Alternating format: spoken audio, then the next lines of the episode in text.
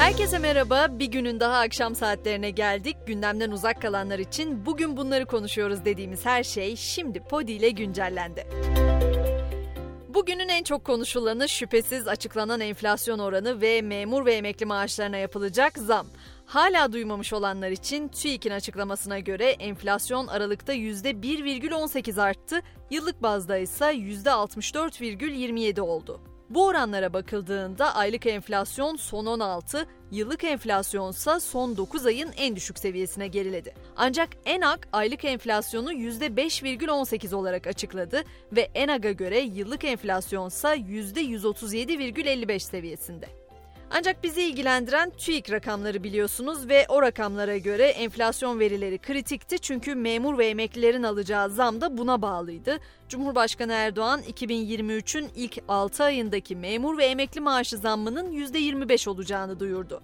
Memur maaş zammına endekslenen ve yılda iki kez artan bedelli askerlik ücreti de yeni yılda Temmuz ayına kadar 100 bin 80 lira olarak uygulanacak. Bu arada TÜİK verilerine göre Aralık ayında en çok fiyatı artan ürün %79,26 ile konut sigortası oldu. En çok düşüş ise %10,45 ile kişisel ulaştırma araçlarının yakıt ve yağlarında görüldü. Memura %25 zam verildi ancak ürünlere gelen zamların ardı arkası da kesilmiyor. Enflasyon verisinin açıklanmasının ardından alkollü içki ve sigarada ÖTV tutarı %22,29 arttı. Bu artışla beraber en düşük sigaranın fiyatı 32 lira olacak. 5 Ocak Perşembe gününden geçerli olmak üzere ise motorinde 61 kuruş zam bekleniyor.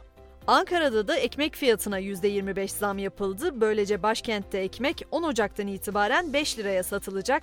Öte yandan başkentte ulaşım fiyatları da zamlanacak gibi otobüslerinin %84'ü sıkıştırılmış doğalgazla çalışan Ankara Büyükşehir Belediyesi bu CNG fiyatlarında düzenleme yapılmadığı takdirde zam yapmak zorunda kalacaklarını başka çaremiz kalmadı diyerek duyurdu. Doğalgazdan söz etmişken bugün bir de önemli anlaşmanın haberi var. Türkiye ile Bulgaristan arasında yılda yaklaşık 1,5 milyar metreküpe kadar doğalgaz transferi sağlayacak işbirliği anlaşması imzalandı.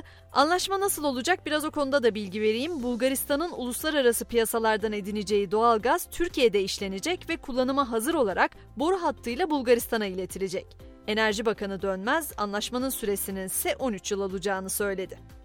Sosyal medyanın çokça konuştuğu haberse Eda Taşpınar'dan ama bu kez bronzluğu değil camide çektirdiği fotoğraf söz konusu. Taşpınar cami içerisinde objektif karşısına geçmiş ve fotoğrafını mutlu yıllar sevgililerim notuyla Instagram hesabından paylaşmıştı. Gelen tepkilerin ardından fotoğrafı kaldıran Taşpınar hakkında halkı kin ve düşmanlığa tahrik ve aşağılama suçundan resen soruşturma başlatıldı. Artık biraz da dünya turumuza başlayalım. Japonya'nın çeşitli bölgelerinde nüfus düşüşünü tersine çevirmek için harekete geçildi. Tokyo'dan taşınma kararı alan her aileye çocuk başına 1 milyon yen teşvik verilecek. İngiltere'ye baktığımızda ise Prens Harry'nin kitabının piyasaya çıkmasından önce verdiği röportajla gündeme gelmesi söz konusu.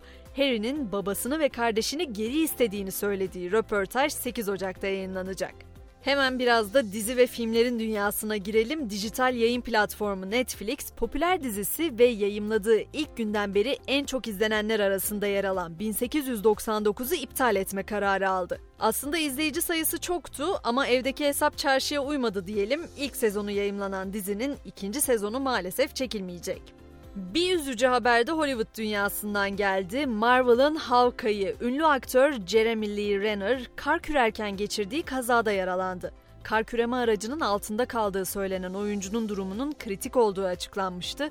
Kaza sonrası yoğun bakıma alınan Renner'ın bilincinin yerinde olduğu ve konuştuğu belirtildi. Ancak hayatta kalması mucize olarak görülen oyuncunun önünde uzun bir tedavi süreci var. Artık spor dünyasına geçelim. Futbol Federasyonu Gaziantep Beşiktaş ve Sivas Spor Galatasaray maçlarının var kayıtlarını yayımladı.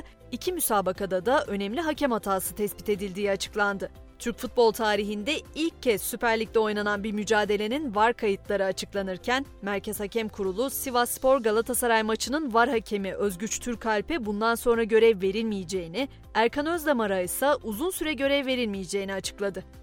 Ve Süper Lig'de 17. hafta bugün iki maçla başlıyor. Öne çıkan mücadelede Fenerbahçe saat 20'de Antalya Spor deplasmanına çıkacak. Potada ise Basketbol Şampiyonlar Ligi'nde yeni sezon heyecanı devam ediyor. Play-in turundaki ilk maçında temsilcimiz Pınar Karşıyaka deplasmanda Mursia ile kozlarını paylaşacak. Bu maçın başlama saati de 22.30 olacak diyorum ve böylece Podi ile akşam güncellenmemizi noktalıyorum. Ben Gizem yarın sabah 7'de yine burada olacağım. Sizleri de bekliyorum elbette. Görüşünceye kadar hoşçakalın.